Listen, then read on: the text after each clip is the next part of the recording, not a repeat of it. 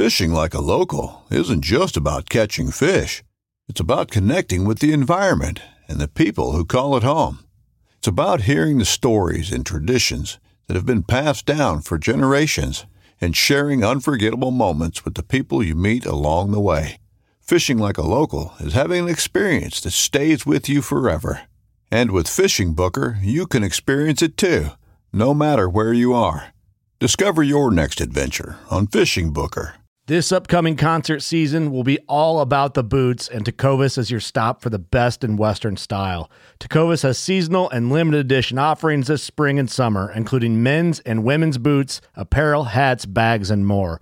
All Tecovas boots are made by hand in a time honored tradition with timeless styles that are always on trend. And Tecovas has first wear comfort with little to no break in period. It's hard to find this level of comfort paired with this level of style.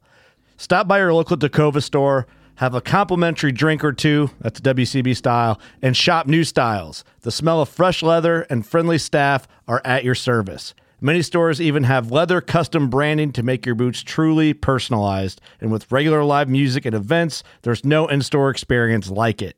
If you can't make it into a store, just visit tecovas.com. That's T E C O V A S.com. They offer free shipping on all boots, as well as free returns and exchanges, and ship right to your door. Go to tecovas.com and find your new favorite pair of boots today. Hello, everyone, and welcome to another episode of the Behind the Line podcast where we discuss all things related to the Super Retriever series. Hey, everybody, I'm your host, David Hamilton, and today our guest is Shawn Sims. Now, before we get started with Sean, we want to take a quick moment to say thank you to our sponsor, Eukanuba.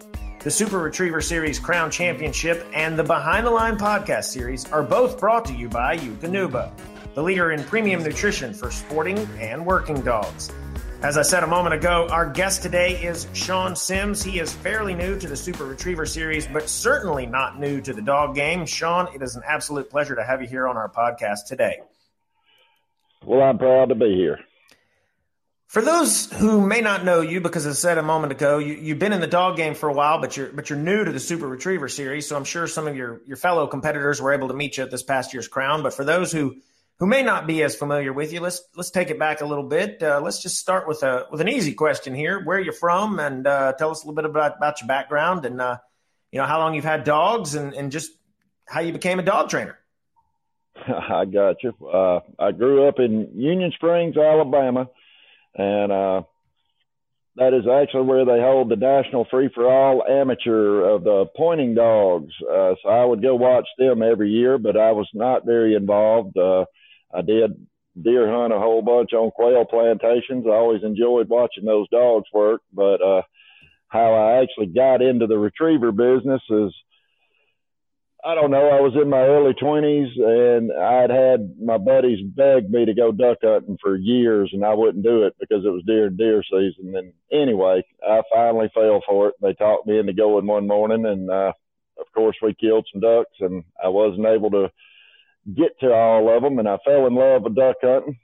Long story short, I told my wife that I had to have a dog if I was going to keep doing that. And, few months later, she bought me a little yellow female lab pup, and and uh, I guess you'd say the rest is history. I trained it for hunting, and I thought I had a good dog until I went and watched a hunt test, and then I realized uh, I didn't know much about dog training, and that just kind of set me on fire to have a dog that could do that, and been doing it for the last twenty years now. Now, how'd you transition from just you know training your own dog to to being a professional trainer over the years? Well, that first dog, uh, she'd pick up every duck. Myself and my buddies would shoot, and I mean, we were we were pretty mean on the wood ducks in Alabama, and some of those guys wanted a puppy out of her, and she was probably five or six years old when I finally decided to have a litter of puppies. And then, of course, when my buddies got some of the puppies, they wanted me to train them. So I started doing more research. I got involved with a HRC club, um, and all the members were very helpful and got me started in hunt test and competitive uh, aspects and just learning more about the game. Uh, so I, I experimented with my dogs and then my hunting buddies' dogs and next thing you know, people I didn't even know were were calling me and asking if I'd work with their pup, and it just evolved. How long ago did you get involved in competing in, in competitive games? So I know you were a professional trainer for, for people to get, like you said, get their dogs ready to go duck hunting. But but at what point did you get involved in, in you know hunt tests or field trials or, or anything like that? I think the first hunt test I ran was in 2006. I'm almost positive on that. 2006, I ran my first junior test, um, and within a year or so, I'd moved up the ladder and was uh, running finished and master with them. So. And nowadays, how many dogs do you compete with, and how many events do you probably do a year? And certainly, that question may be different. You know, 2020 because of COVID, there may not have been as many as many events. But but in past years, you know, how many dogs are you running at how many different shows around the country? Well, that also evolved. My kids, while they were young, I did not run a whole lot of hunt tests. I was still geared more towards gun dogs, and then I'd run uh, run hunt tests occasionally. And I guess it was about six or seven years ago, I got more into wanting to compete at the Grand and, and do well there. Well, over the next several years, long story short, I got tired of getting my butt kicked at the Grand, so I started training harder and harder and harder and more difficult concepts and all that sort of stuff. And next thing you know, I was I was basically running field trial setups on a daily basis. And one of my mentors finally talked me into going and running a qualifying. Uh, first qualifying I ran, I've, I was lucky, got second in that, and that just kind of set the hook. And I want to say that was about three and a half years ago when I ran my first qualifying. So to circle back to your your your question about how many, um, I still ran hunt tests and field trials for several years. In there, I would run AKC and UKC hunt tests, but then I would run field trials, uh, with my with my more advanced dogs. And I the last hunt test I ran was the 2019 Master National, and I've uh, I've completely transitioned over to trials now. Yeah, I was about to ask that. What, did you transfer over to, to, to field trials just because you had success at it, or because you liked it more, or what was the reasoning behind saying, you know what, I've done both in the past, but I want to be predominantly a field trialer at this point? Well, 2019, I had six weekends off the entire year. I was either I was at some sort of dog event every weekend, and it's kind of hard to have a as a dog trainer, you don't have a whole lot of free time as it is, and then trying to run all venues, it was hard on me. It was hard on my uh, my family, and it was hard on the dogs because I was taking the same dogs, and we might be running an HRC event one weekend and then go run a trial the next weekend, and uh, it was just it was very difficult to do, and uh, I just didn't feel like it was fair to the dogs to do all that stuff week in week out and expect them to compete at the upper levels. So, uh, with that being said, I've always enjoyed building these young dogs, so I got lucky. I had a crew of uh, young dogs come in, and we just kind of focused on derbies and with those guys, and then the older ones, you know, we're working up the ladder, qualifying and and the open level. Um, just kind of evolved into it. Now, as a guy who focuses primarily on field trials now, how did you get involved with the Super Retriever series? Because it's kind of a, a, combination of everything, right? Hunt trials and uh, hunt tests and field trials. That is true. Uh, I actually ran my first SRS oh seven or eight years ago, and I got my little butt whipped. And I don't do real get well getting my butt whipped. And I knew then I had to have the right dog and the right training and that sort of stuff. And then, you know, I just didn't have the right dogs to play with. I've always loved the concept. I like the scoring system. You you see where everybody stands, and there's a lot more strategy than the average hunt test or field trial there obviously there's strategy in every game you play, but this is it's a little bit different. You know, in a field trial, typically you you blow the whistle, you're probably in pretty serious trouble there.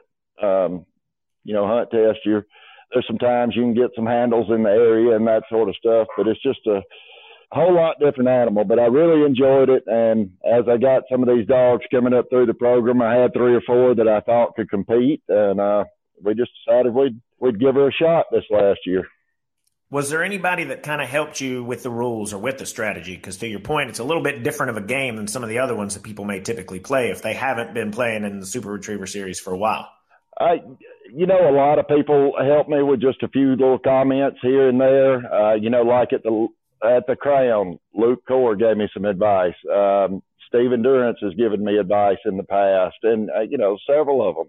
Uh, so everybody's been extremely helpful. Um, they didn't have to be that way, you know, out there competing, but there's a bunch of good guys that play this game.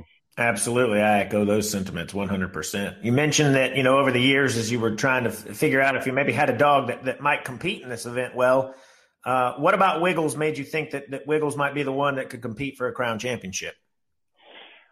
Well, when I first ran it, I really wasn't I, I didn't have crown championship in mind. I just thought he could compete in a weekend event. Uh, his mother was probably the best all around dog I'd ever trained. I felt like she was capable of doing that, and she is one of them that I had ran and won several years back, and uh, I was not ready as a handler. Um, I didn't know how to prepare for all that stuff. And then now that I've got the experience with the hunt test and field trials, I felt like I was a, a little better handler. I knew how to do the training a little better and all that. So he's a well balanced all around dog. His line manners are flawless. Uh, he sits and watches. He don't care if the birds are 10 yards or 400 yards. His line manners are the same. Very compliant. Land, water. I just, I just thought he was a perfect animal to go play with the SRS. Well, then he qualified for the crown, so you, you, head down to, to Huntsville. What were your expectations heading into the crown championship weekend last year? I had no expectations. Um, I actually ran two dogs in the crown. Uh, the same weekend, both of them had had qualified. I had Rebel and Wiggles, and honestly, I thought Rebel was my best shot at it. Uh, Rebel is super nice dog. Uh, we had a little bad luck in the first series and got too far behind uh, point wise to catch up. But uh, the little hiccup that Rebel made, it uh, it taught me a lesson for when Wiggles got up there. So it actually helped me with Wiggles. I knew how to handle that particular blind better, and it it, it paid off. Yeah, and you and Wiggles, you go out there to that mud test out of that Excel boat, and and, and you put down a 28. So you got to be feeling pretty good about that coming out of out of Series One, yeah. I did. I felt good. Uh, honestly, the only thing I was concerned about that was, uh, you know, when I tried to cast him out of the boat, I wasn't sure if he was going to come back to me. I've I've done all the remote casting work before, but not in exactly that situation. But it it worked out good. So, you, so you're coming out of Series One. You got a 28. You're one of the, the lower score people there, and you're you're headed to a big field trial, Series Two, and and that, as we discussed a couple minutes ago, that's kind of your forte. So, uh, what were you thinking heading into Series Two, knowing that you were getting a field trial and it might be to your advantage over some of the other competitors who maybe don't who don't field trial as much? Uh, I felt like I had an advantage over most of the guys there. Uh, with that being said, the weather conditions were brutal, and so that that had me had me a little bit concerned. But he watched all the birds went down and gave me good effort, and it, it worked out really well. I was I ended up having a handle on one of the marks. I don't know if he would have picked it up or not without a handle. It was basically a safety, uh, I guess you'd call it a safety whistle, just to make sure. But uh, so that was a group effort. I got lucky when he was able to hear the whistle in the wind, and then he then he took the cast. He was able to see me to take the cast for anyone who may be listening, so so you know when we do these podcasts, the feedback I get, I always love hearing somebody's story, and, and, as do I. And the other thing I hear from our listeners is, you know, a lot of times people listen for advice. So if there's somebody out there that whether they're a, a pro handler or an amateur, what what's your advice as someone who's really strong in the field trial game if they're facing a, a similar test to what y'all faced there, and and you know the test number two at the Crown Championship? How should they approach that? What should they be thinking? And, you know, just any advice you could pass along that may help them in the future. Well, the little bit of difference in the, uh, if that was an open in, in a field trial, I would have never blew that whistle. I would have trusted my dog to get out there and find it, uh, because odds are you blow the whistle. Best case scenario, then you're just going to finish the test. You're not probably not going to finish in cover uh, in color, but that comes back to the strategy at the SRS. Instead of taking the chance, I decided to go ahead and handle and put the dog in the best position to to finish. So we didn't end up having too big a hunt. Um, field trials honestly, I'm going to uh, start with line manners. Um, you know, when I was running hunt tests, everything I always heard was, you know, field trial people don't care about line manners and all that. And there is some truth to that in the aspect that the judges don't care about the line manners, but you as a handler better care about line manners because if that dog is unstable and moving around and and prancing and all that, it is hard to focus on those um, long birds where you're only catching uh, bits and pieces of it in flight. As that dog's line manners better be flawless and sit there and, and focus on those long birds. That's great advice, man. Um, you mentioned a few minutes ago that because you don't normally, you know, do the Super Retriever series, that, that there were some guys there who, uh, you know, tried to give you some advice, and, and it was well received. And that two of the names you mentioned specifically were Luke Cord and Stephen Durrance. And you know, after the, the second series, you're sitting there with a with a total score of 67, and those guys are at 90 and 77. So I got to imagine you're feeling pretty good after after series two. Were, were, you nervous at that point? Like, man, I might have a shot at winning this thing, or did you just feel like you were playing with house money, and so you're like, hey, you know what? I'm here, and I'm happening to do well, and let's just see where the where it all shakes out.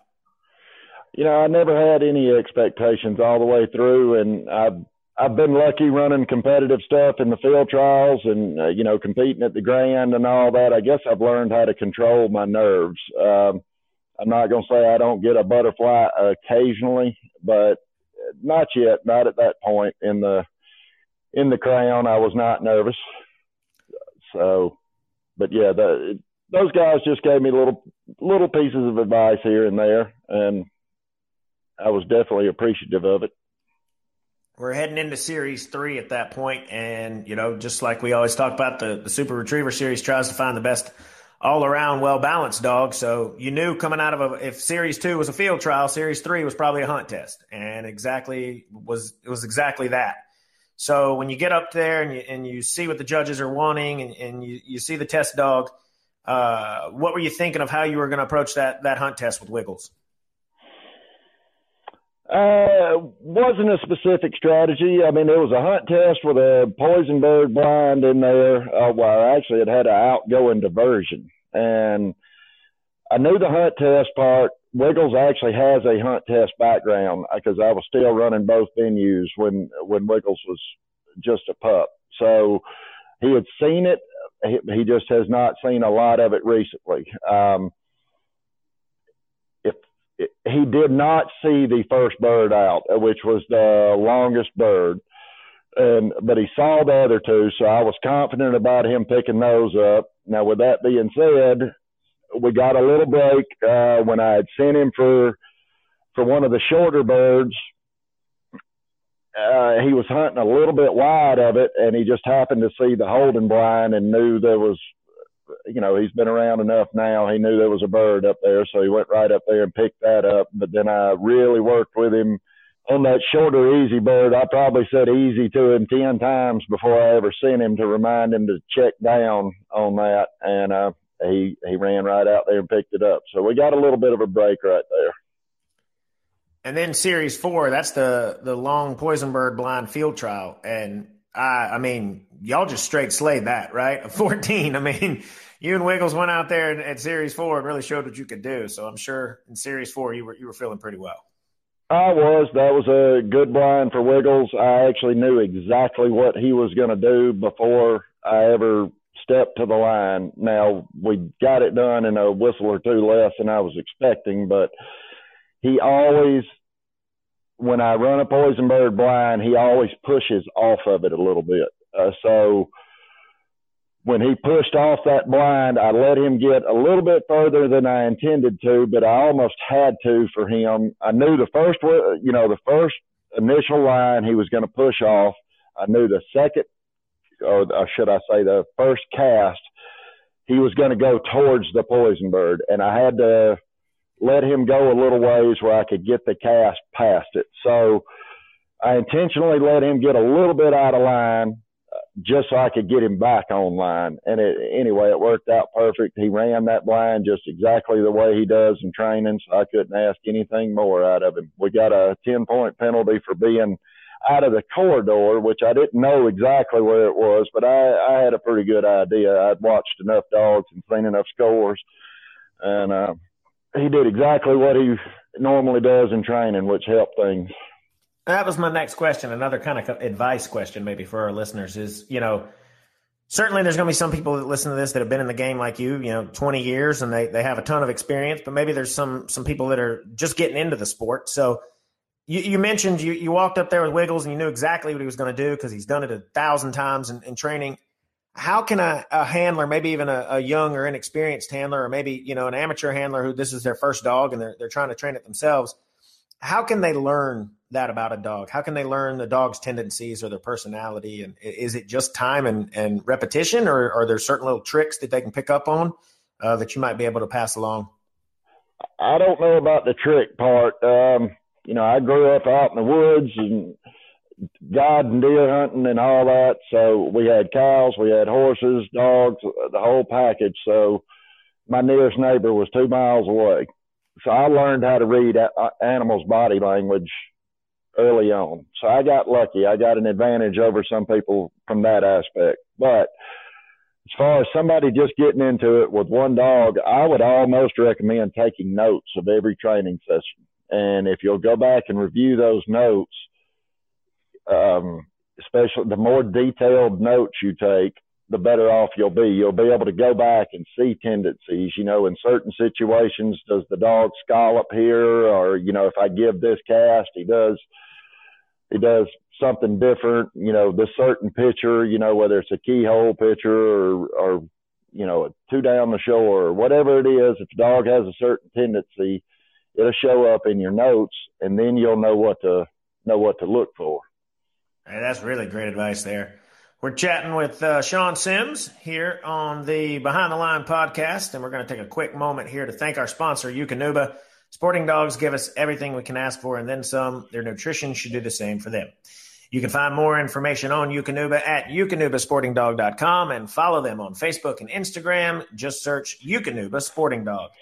Sean, you're heading in to the Crown Series 5 uh, you are leading the pack. So at that point, uh, you are in first place with a, a fairly substantial lead. Um, you'd said that you don't normally get butterflies uh, after doing this for so many years, but but heading into that final series, were there any nerves on your end? And, and part two of that question, you said you you know your whole life you've been able to to read the body language of of animals.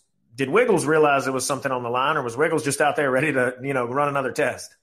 All that boy just wanted to go pick up some chickens. Uh, I don't think he, obviously, he didn't know what the implications were. He just enjoys doing what he does. Um, as far as me, I, yeah, I probably had a butterfly or two standing in the holding line. Uh, it wouldn't be any fun if you didn't get a little nervous every now and then. For sure. Uh, series five was a hunt hunt savvy test. Um, didn't go as well as the, the other four had gone for you, but uh, so you know, unfortunately, you, you, didn't come away with the crown. But hey, man, finishing third in your first crown championship has, has got to be a, a, pretty good feeling there, and, and and way different than as you said back in the day where you felt you got your butt kicked first time you came out there. You're definitely one of the the butt kickers this time. So, all in all, what were your uh, takeaways from the the 2020 crown championship? Well, I'm not gonna lie. If I had to pick two people to get beat by, the two people, uh, they're two of my favorite people in the dog world, Luke Cord and, and uh, Lee Howard. Great people, all that sort of stuff. So that part did not bother me. Um, obviously, I hated to lose. We had a little bit of bad luck and a little bit. Of, I, I made a handler error on the blind or one of the blinds, um, and it actually was from watching Luke run the dog in front of me. That's where, you know, I've been asked several times why I did what I did. Well, I haven't gone back and watched the the playback, but from what I saw from the holding blind, when Luke's dog went through the keyhole, the dog went left. And I think I had seen another dog do it as well. And it took him a couple of casts to get the dog in the water. So my strategy going up there there was there was a tree on the left side that was the left side of the keyhole. So as Wiggles went through the keyhole, he was past that tree when I, I tried to blow the whistle quick so I could go ahead and get Wiggles in the water to try to prevent one or two of those cast refusals that Luke had gotten. Well, I blew the whistle probably too quick.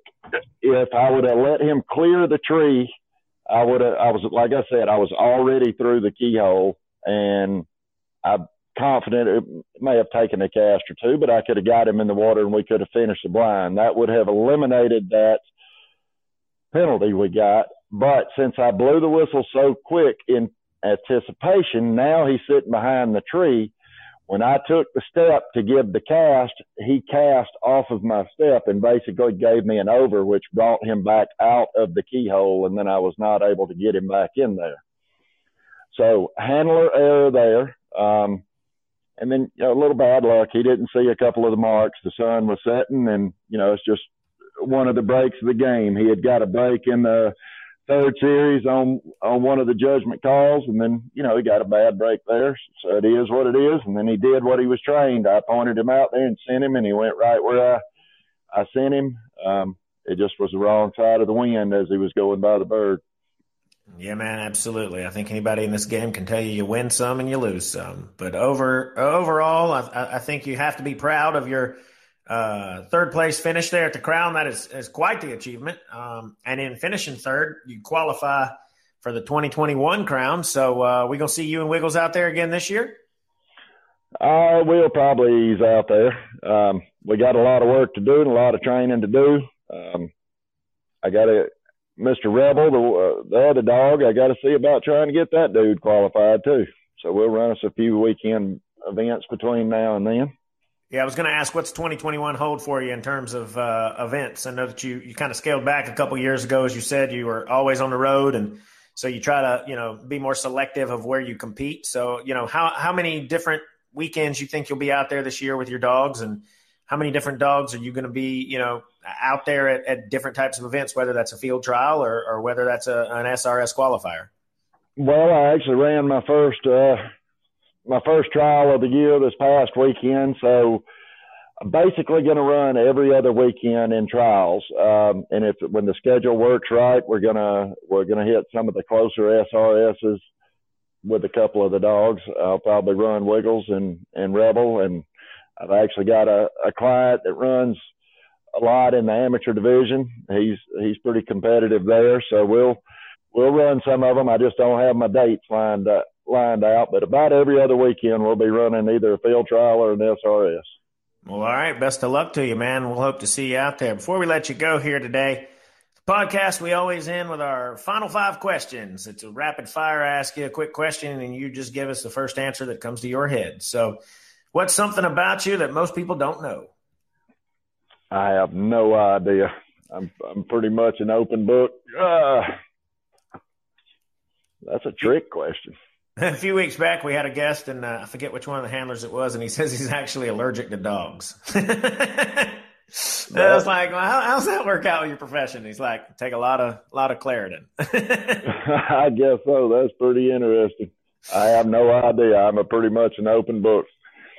Well, that's good to know. Anybody that uh, will get to know you knows that uh, you know they, they, you get what you see there, and that's that's a great way to be, Sean. Question two: When I say retriever, and not just SRS, but just when I say retriever, what's the first dog that comes to mind, and why? Uh, probably a golden retriever, and I simply because there's one sitting on the couch right beside me right now.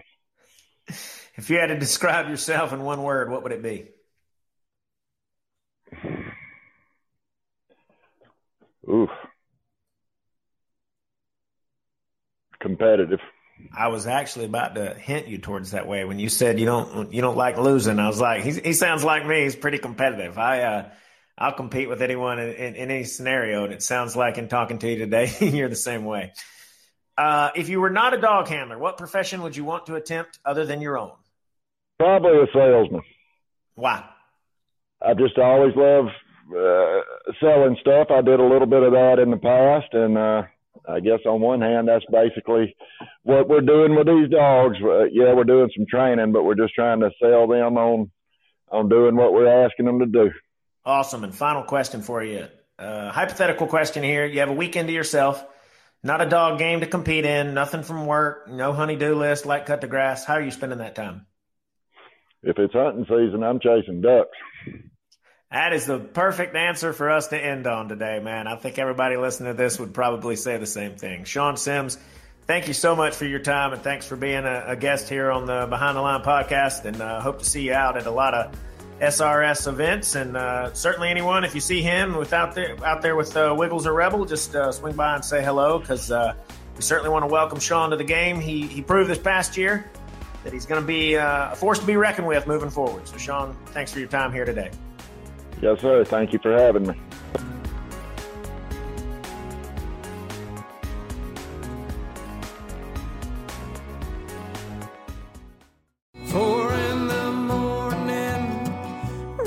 Join me, Chef Jean Paul Bourgeois, and the whole crew here at Duck Camp Dinners every Monday at 8 p.m. Eastern on Waypoint TV.